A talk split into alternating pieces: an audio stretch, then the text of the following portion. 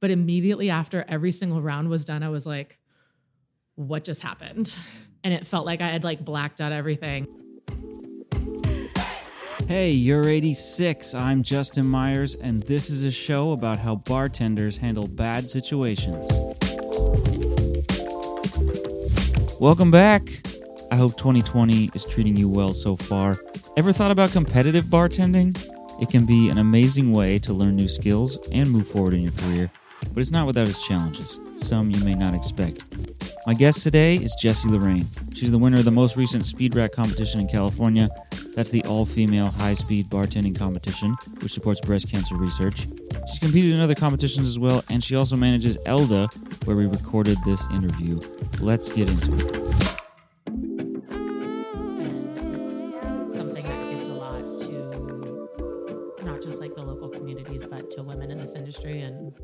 Is for a really great cause. And so it's it's a really easy thing to want to champion.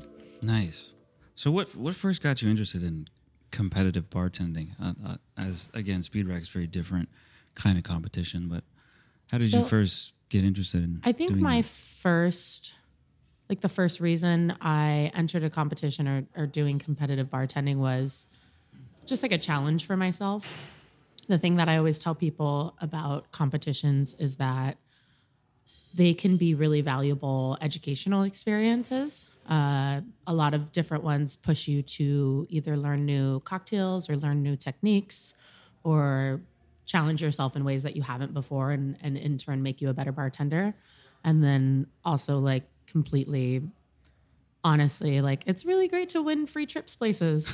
yeah, totally. And I've been on a um, a handful of like free trips that I've gotten to do, and you know, getting to go places like Scotland or Puerto Rico or things like that. It's it's a really awesome way to kind of get to travel and see distilleries and and experience different parts of of the industry in the world. Nice. So that's actually one of the things I wanted to ask was um, what what do you take away from competitive bartending and bring back to your uh, career, your day to day life behind the bar? So it definitely depends on the specific competition, but I think in a big way I have I always try to pay attention whenever I'm involved in a like a some sort of competition and that am I seeing things that are new to me in terms of cocktails or in terms of technique or in terms of organization or style? And if I encounter anything that is new to me I try to see if there's ways I can incorporate this into my own personal style or into the organization of of my staff or into how I educate other bartenders and how I train people that I work with. Um, there's a lot of really cool things I've picked up over the years from either being in a competition or just like seeing competitions. And I think there can be a lot of value to competitions in that respect. The other side of it is that I always say about competition bartending, I definitely think it's something that should be taken with a grain of salt. Um, I think there's a lot of really positive aspects to competition bartending, but there's also the atmosphere of, I think sometimes on the cocktail side of the industry, people get a little distracted by competition bartending and they don't. I think it should always be something that comes second to prioritizing like your hospitality and and taking care of people in your own bar. And so I that's kind of like my overall like synopsis of it.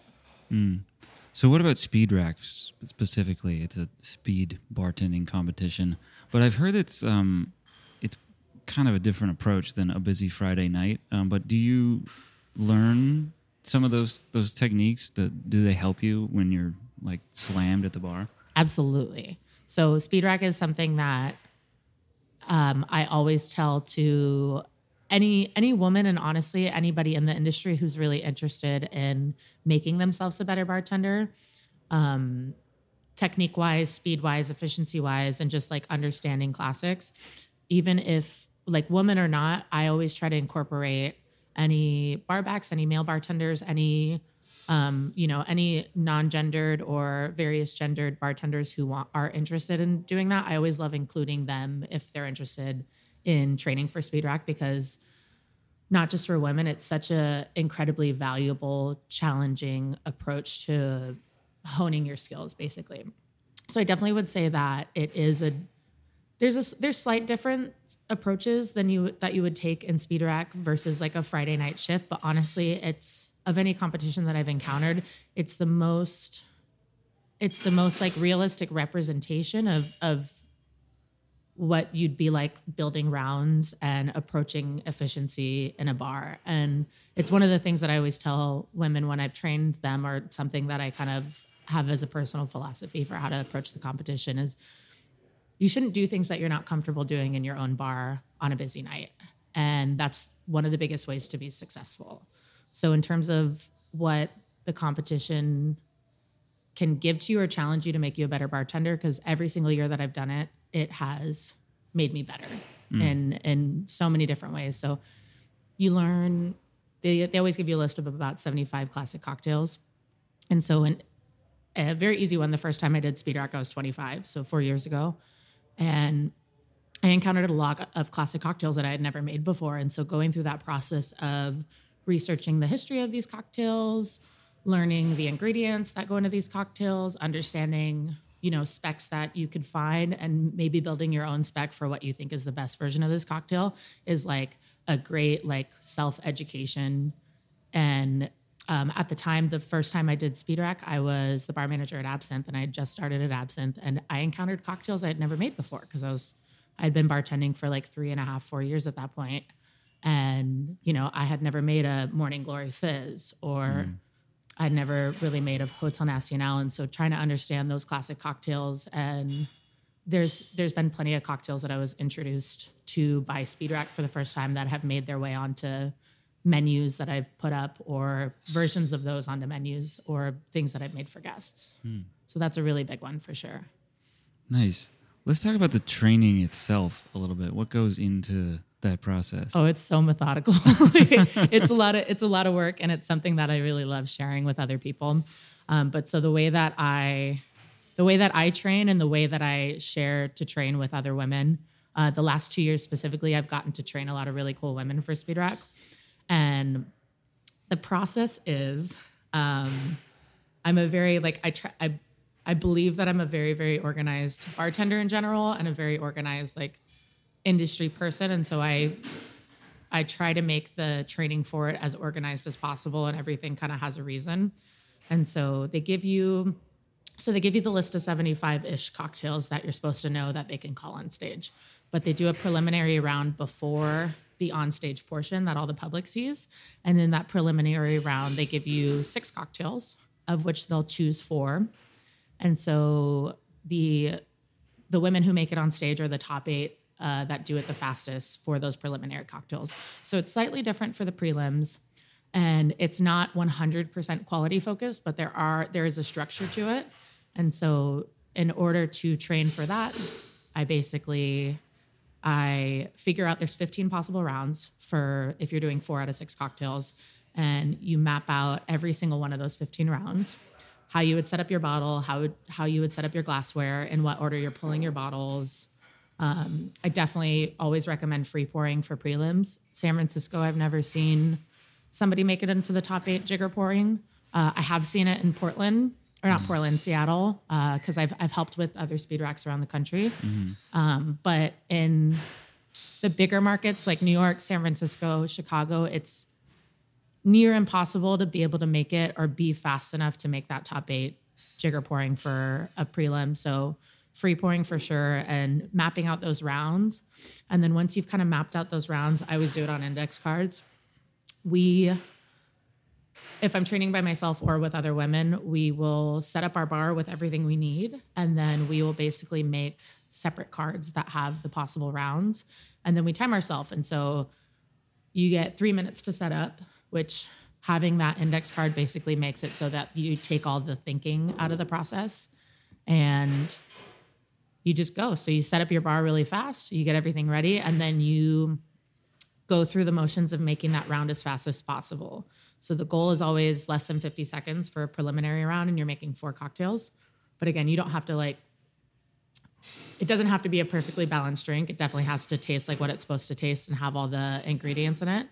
And it doesn't have to be, you know, we're not fine straining. We're not, um, we're shaking a little bit shorter and stirring a little bit shorter than we normally would, but all the mechanics of being able to round bolt, round build are there. And so we basically will go through those. Um, I, I always say, never give yourself a second chance to do a round because you're not going to have a second chance in the competition. So in that way, we're training ourselves to be able to recover from mistakes if we make them and keep things going and not give up if like one thing goes out of place. And then, so that's kind of what we do for prelims. And then for the rest of the competition, because if anybody who hasn't seen speed rack, the quality is super important and it's impossible to do well in that competition if you're not making great drinks. Mm-hmm. Um, we go through and and I mean this is something I've gotten the opportunity to do over the last four years for most of the cocktails, but we go through, we make all the cocktails with the brands that are sponsoring Speed Rack so that we know what they taste like. Like if you're they use Liber and Co grenadine right now, which is a very specific flavor grenadine. It's a little bit sweeter than maybe a small hands. Mm-hmm. And how would you change your spec if you're making a Presidente with that grenadine versus like a small hands foods grenadine or whatever you use in your own bar? So we'll go through those 75 cocktails, make all those cocktails, fine tune the specs, make sure we're recording our specs and studying them if you don't know those cocktails. Um, and then just understanding small things like in basically nuances of technique that you would maybe switch out that you wouldn't do in normal service. So one of the things that I do in speed rack that I don't do in my normal service is I'll always ice first, where in mm. normal service I ice last.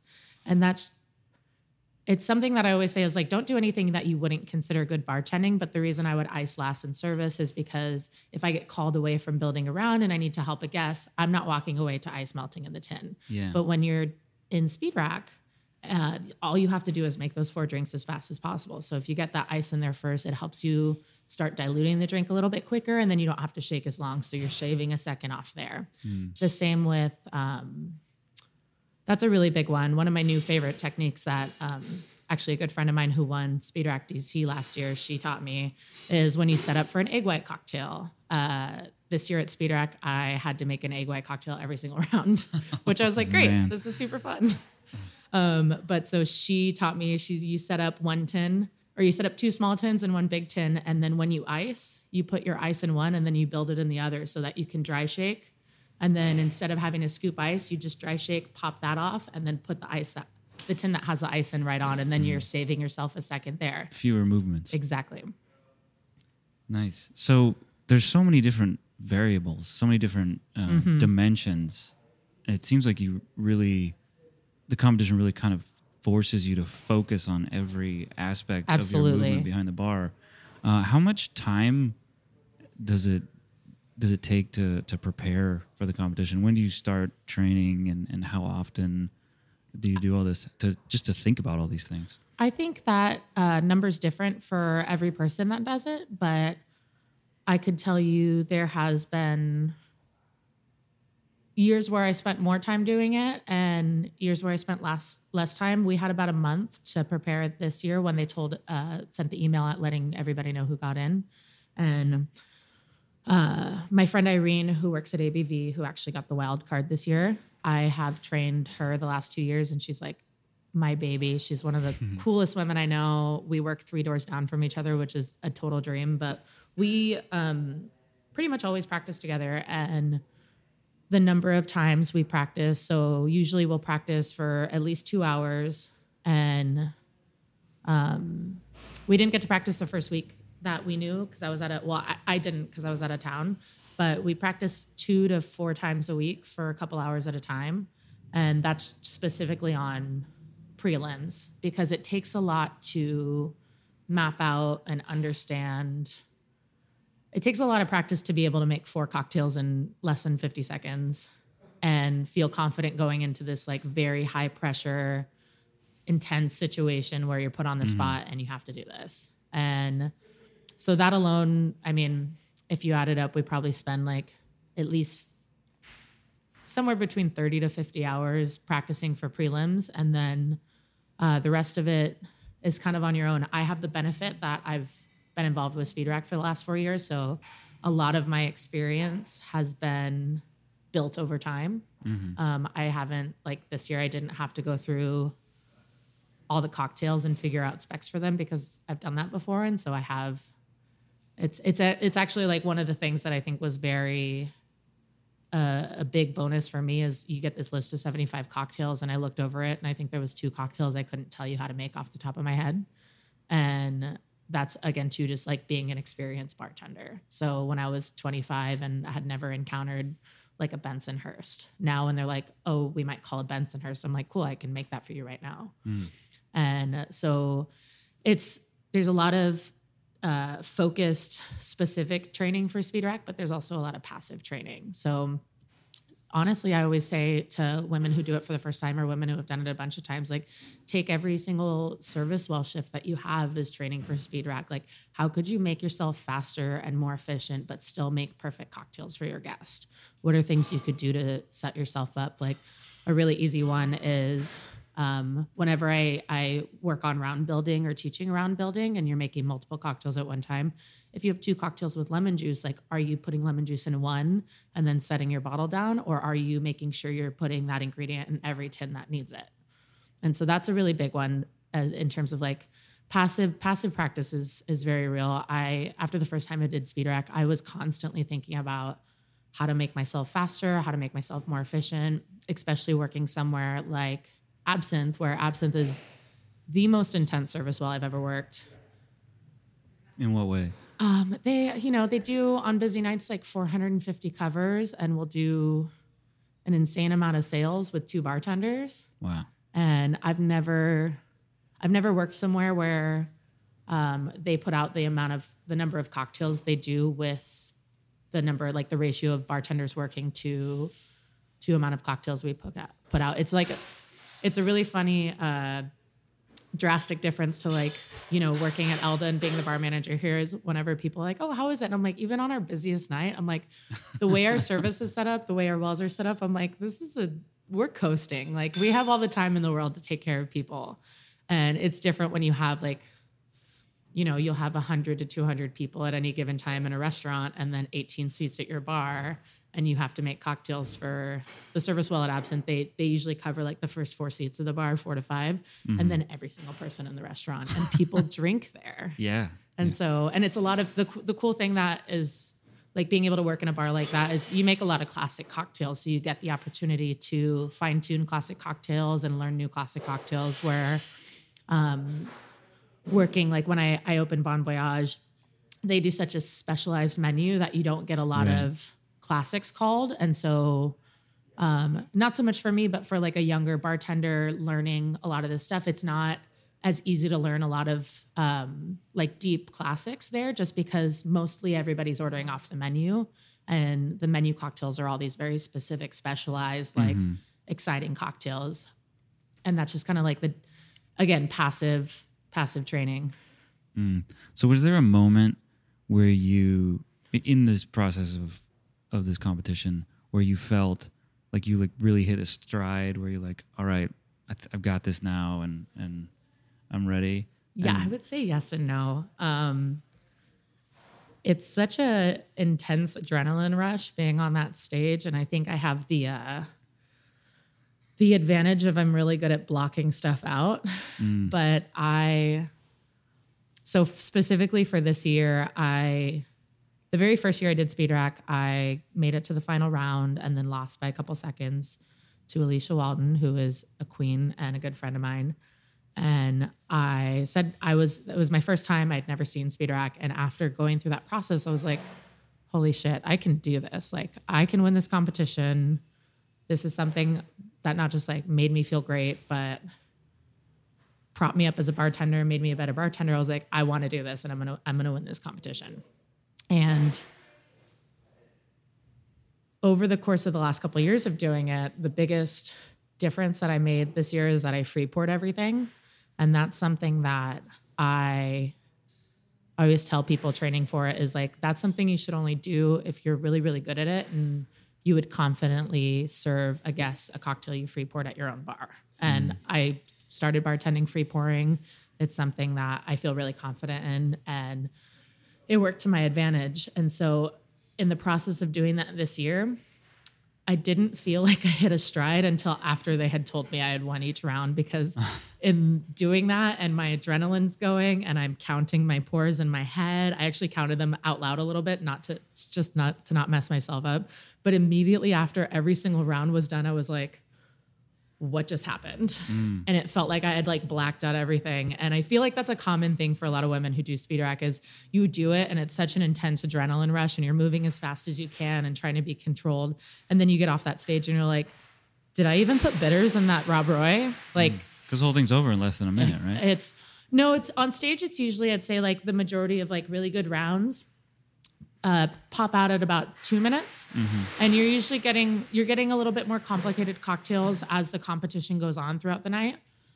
But you, it's the difference too between prelims and the onstage rounds is that they expect your cocktails on stage to be perfect. That's mm-hmm. not the expectation with prelims, so you're able to mm-hmm. do it in a much shorter time, and you're making usually a little bit simpler cocktails. Where you know I had an egg white cocktail every single round. The final round, I made a Ramos Gin Fizz, which was oh not God. a part of the deck for Speed Rack. Wow. Which is actually an advantage to me because I love how that cocktail is just like the joke of the bartending world. I think know? it's a it's like a joke and a secret love. So like I love a good Ramos. Oh, I love yeah, a good fizz. Like it's so good. It's so fun, but it's a pain in the ass to make. And so um, I actually talked to the judge who called that cocktail uh, later that night because we did the after party at Elda, mm-hmm. and I was like, "Hey, uh, what the fuck was up with the Ramos Gin Fizz? That's not even in the deck." And he's like, "Here's the deal." You guys are supposed to be the best bartenders at the top at the top level doing this competition. He's like, I want you guys to make the most difficult drinks. And I was like, you know what? I won speed rack. I'm not going to complain. that was a dick move, but I respect it. Um, yeah. But it's uh, it's one of those things too where like I think my time for the final round, they gave you two in the final round they give you two dealer's choice cocktails, which is like a whole nother ballpark of things to think about.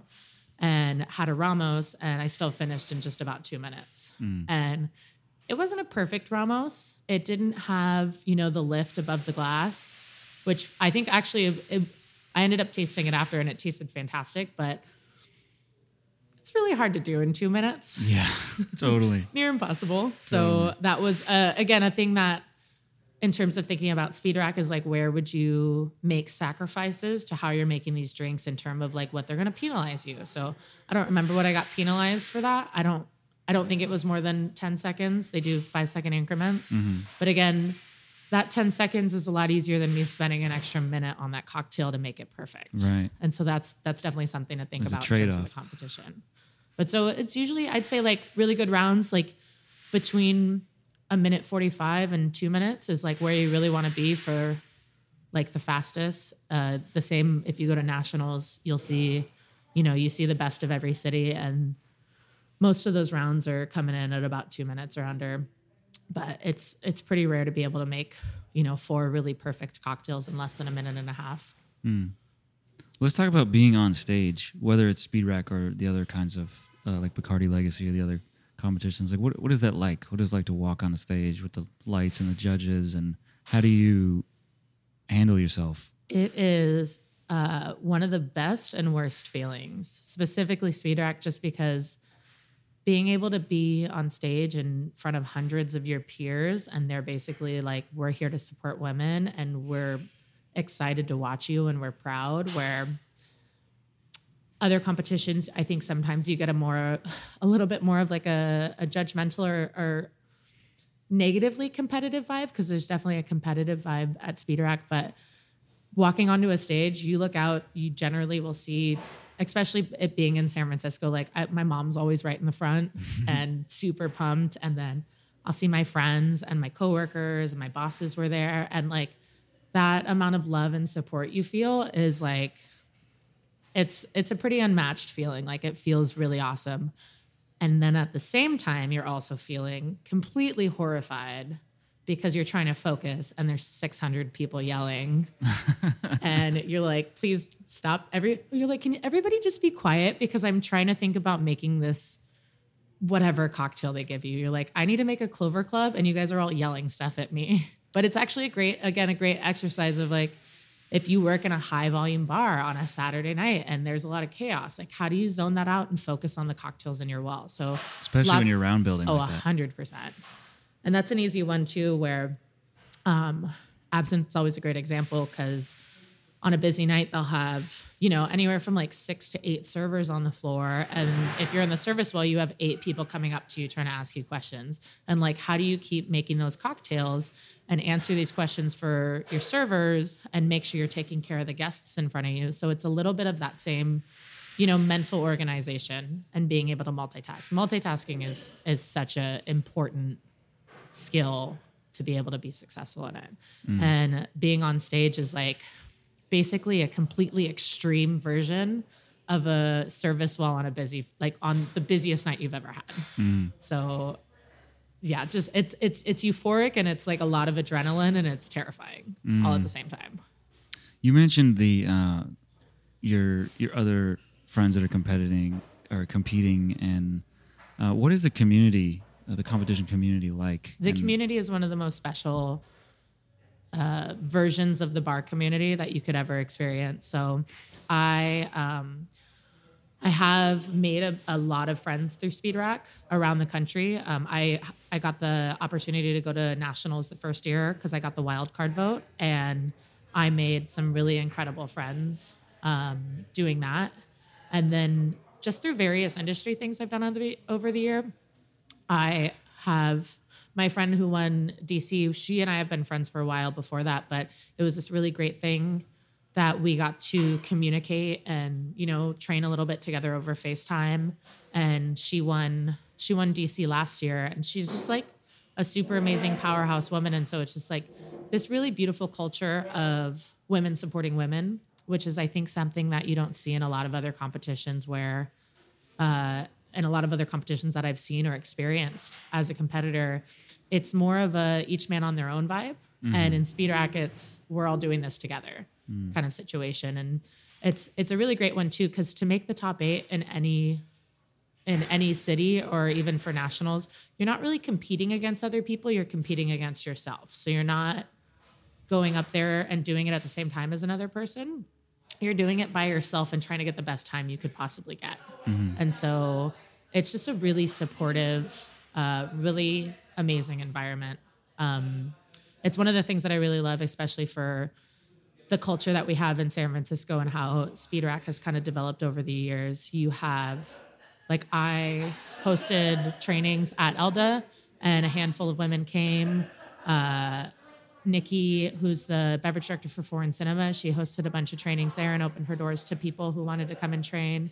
You have former speed rack queens like Mary Palick and Helen Diaz, who who don't even live in San Francisco. They live about an hour away, each of them, and would come up to the city to help girls out and train them and give them advice. And that kind of culture of uh, that supportive culture and that culture of women supporting women, I think that's in a big part why Speed Rack has hit such a, a such a chord with people and had so much success because it's really something that I joke. I'm like, it's really cool to win Speed Rack, but what you get out of Speed Rack, all the things that come with it, is so much better than winning. Like mm-hmm. winning is cool, and now I get to go on fun trips, and I'm super competitive, so that's a bonus. But I've gotten so much more than that out of being a part of this program, and it's it's really like it's it's unmatched.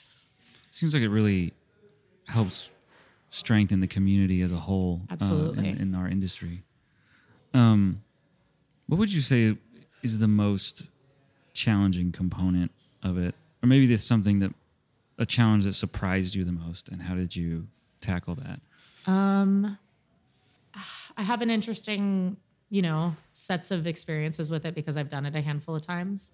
Um, I think one of the things that has been most challenging uh, is really figuring out how figuring out the the best approach to speed rack. So I feel like it's it's it's pretty rare that a woman enters speed rack like obviously except for the first year but enters speed rack and wins their regional let alone their national on the first try just because it is such a the more analytical the more calculated you can be in your approach to how you do things the better success you usually have. And it's one of those things that it's hard to understand every facet of it until you've experienced it.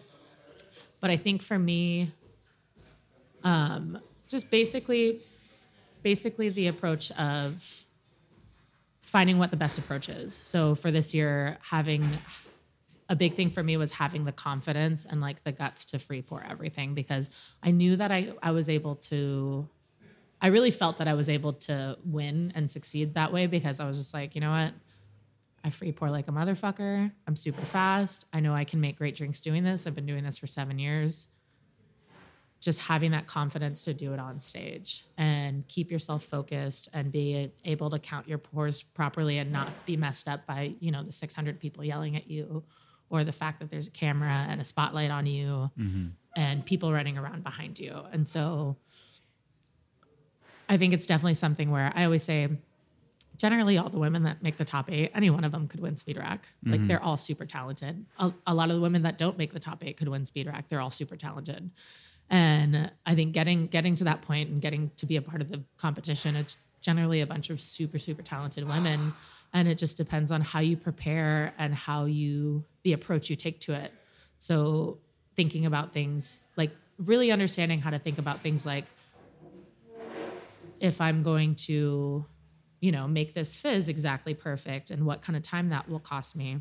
Um, if, whether I'm going to free pour or or jigger pour, and honestly, I got I got less less penalties this year free pouring than I have when I've been jigger pouring. So it's kind of like it's whatever way the wind blows. So like kind of figuring that out is super challenging.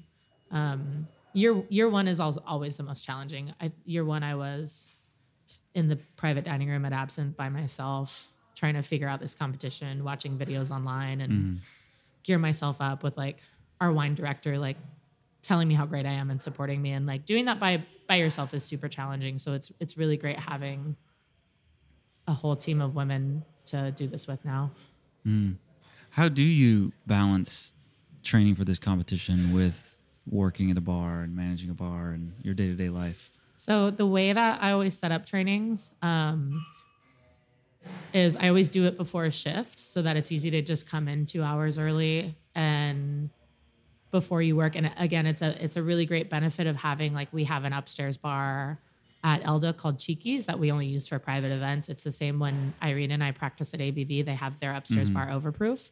Um, or if I'm opening, coming in before work. So that is a really added bonus. Not a lot of women have that kind of um, that available to them. And in the same breath, there's a lot of women who don't have super supportive bosses. And so we definitely uh, included, we always try to include as many people as possible, whether they have the resources or don't, because I know that there are, I've heard plenty of stories about women wanting to be a part of this thing and, and their bosses not being supportive of it all, which is a little bit heartbreaking. Mm, why do you think they wouldn't be supportive? um, sexism is real. Yeah. Um, for sure. I think that you know it's not to throw stones at anybody, but it's generally male bosses, and in the same uh, breath, there are a lot of people who have uh, their own opinions have formed of competition bartending and which I think like there's a lot of it that's just, but specifically with speed rack, I think speed rack is definitely uh, away from the norm of of normal competitive bartending. Mm-hmm. And um, you know, I've I've worked for some real crazies at the beginning of my career, and uh, some real. It's an interesting thing about the industry is that it attracts so many great people, but it also attracts very problematic people because it's the booze industry and it's a very social industry, and and that's usually the case. And um, I have the I have the really awesome benefit of working for people who absolutely love and support me and would do anything that I needed to like help me find success, whether they thought it was important or not. Um, but that's not the case. A lot of a lot of people have owners or bosses that aren't invested in you know the personal growth of their staff, and it it's can be motivated by different things. But I think a lot of the times there is a lot of ego in this industry. So usually it's like a just you know some people are selfish. Yeah. And do you think things like Speed Rack are helping to change that? Oh, a hundred percent. I in the in the last four years now that I've been involved with Speed Rack, I've seen the culture of Ch- San Francisco change. Where you know, 10 years ago when there started being, you know, more than a handful of cocktail bars. I mean, I was, I wasn't in bars yet um, at that point, but you know, you hear the stories of, not to call anybody out, but when Bourbon and Branch first opened, they didn't have female bartenders, and there was a culture of women were cocktail servers, and that's something that was prevalent for a long time in San Francisco. And I think it's actually one of the really cool stories that I love. Um, Ivy Mix, who's one of the founders, she came up with the idea for Speed Rack in San Francisco. And she, I remember her, she told this story to us once of it came up as an idea because she was, I think she was on a boat, I might be wrong, with this brand doing this brand thing. And they told her, like, hey, we'd really love uh, to get more women involved, but we don't know any good female bartenders. And she was like, How do you not know good female bartenders? There's so many of them. But people just weren't giving opportunities to women Yeah. in on the cocktail side of the industry. And so you fast forward now to, you know, I think Bourbon and Branch has been open for like 10, 11 years. Their GM is a woman. They've had numerous women bartenders through there now. And Speed Rack has had a huge, huge impact on, and I can say this specifically for San Francisco. Like, I, I think it's had a huge impact on the way people view women bartenders and view women in this industry because it gives, it, A, it gives this amazing platform to prop up really great bartenders and to teach women and to bring them together. And very visible platform. Oh, it's too. very visible platform, and and B, it's on. It's I I don't know for sure, but it seems like the most attended industry event that happens in San Francisco every year. Like I don't know another brand event or compet definitely not a competition where hundreds and hundreds of people will come and mm. pay to get in nonetheless because all of them are free. You got to pay to get into Speed Rack, and I mean all of it goes to charity, but it's that's I think that's one of the big differences, and Yeah. it's you know you get 600 bartenders and barbacks and industry people in a room every year to see how great women bartenders are, and it leaves a lasting impression. That's really wonderful. So, how how did you get started, and maybe what do you recommend for someone that wants to get started in competitive bartending, particularly speed rack? Um, you just got to sign up. Um, I I was actually in uh, Dallas a couple days ago, and a really awesome uh, bartender friend of mine lives there, and I was visiting her, and they had a a speed rack prep meeting. They haven't nobody's gotten into speed rack, but like for women who have either signed up or want to sign up, and uh, I talked to them a little bit about you know what the benefits of doing this and how to get involved. And it's very it's very scary. And there's also like that there's there's definitely an approach of self-worth or like i've met women who are like oh i don't think i'm good enough to do it or i don't think i'm fast enough or i don't think i'm there yet. Um, i always say to people whether you think you can win the competition or not sign up because you're going to in the process of training for it if you take it seriously you're going to make yourself an exponentially better bartender than you were before you started it. And so signing up is the first step.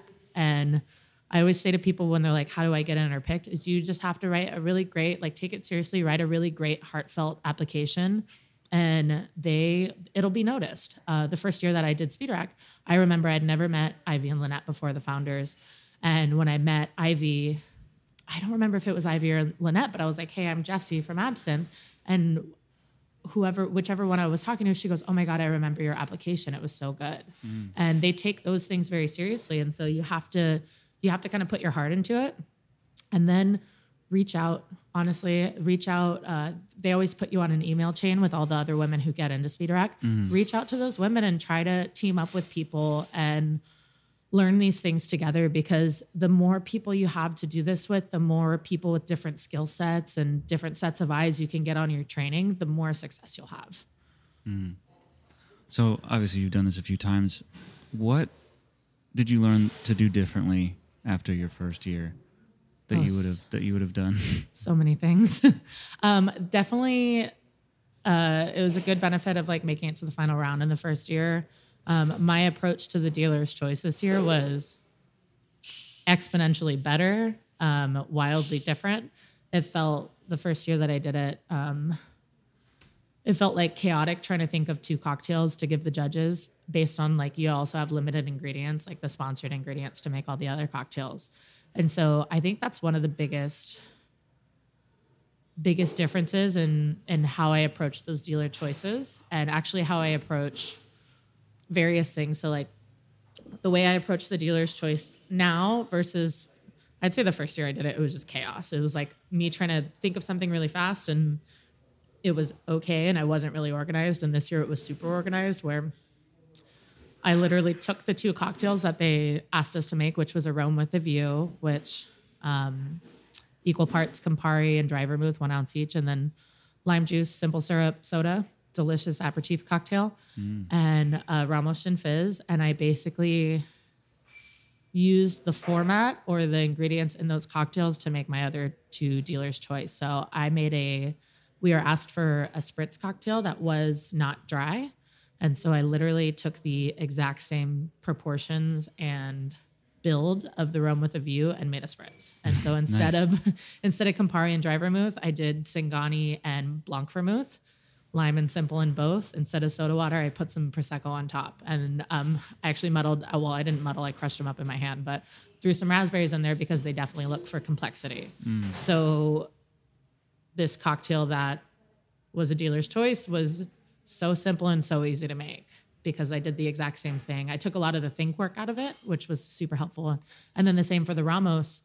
I had a, uh, I was already using gin and lemon juice in that cocktail, and so I used the second cocktail they asked for.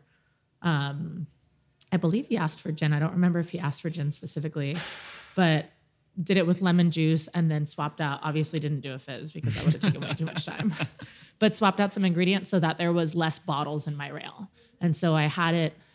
I didn't know what I was going to do, obviously, because you don't know what they're going to call. Yeah. But I had a better approach to it, and so that's definitely something that I've changed. Another big one for women that I didn't, I did not figure this out till this year, and I didn't have this as a plan beforehand.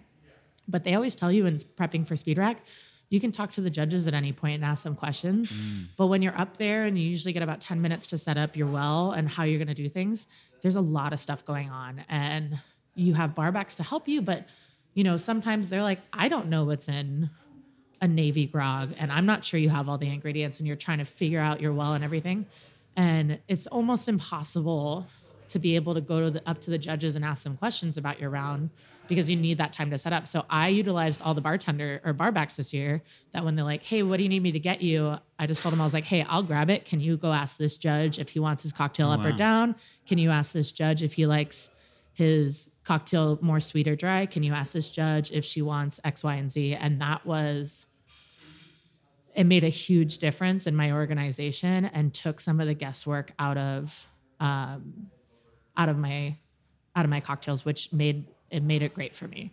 And um, that's definitely a big one that I recommend that to everybody who does speed rack now is utilize those barbacks to ask questions to the judges because the judges are always a variable. Like you might get one uh, one of the questions I asked because they called a Godfather in one of the rounds. I remember Dale DeGroff at Nationals one year when I was there. Um, I don't remember if this was the one that I was in. I've been to Nationals uh, once as a competitor and then once just when I was in New York.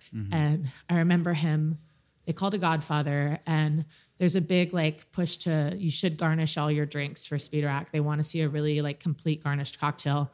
But the Godfather's not traditionally garnished. And so, you know, if you see a judge who's younger than the industry and, you know, they weren't drinking that cocktail in the 80s like Dale DeGroff was, they might want you to garnish it. Dale DeGroff is like, I absolutely don't want a garnished Godfather. That's not a garnished cocktail. Mm-hmm. And so that was an easy one for me to tell my bar back, hey, can you go ask if this judge wants a garnish on their Godfather? And it saved a lot of guesswork. And it saved me a lot of penalties by knowing exactly what they wanted. Yeah. Well, that's great. Thank you so much for being on the show, and thank you for, for that kind of deep dive into the Yeah, behind the scenes of being a competitor. Cheers. Jeez. That was Jessi Lorraine. If you are interested in competitive bartending, especially speed rack, go for it. Just sign up. You will no doubt learn a ton from the experience. You'll be part of an incredibly supportive community. For links to speed rack and more, be sure to check out our homepage, you're86.com. That's Y O U R E 86.com. And don't forget to hit subscribe and stay tuned for more. I'll see you next time.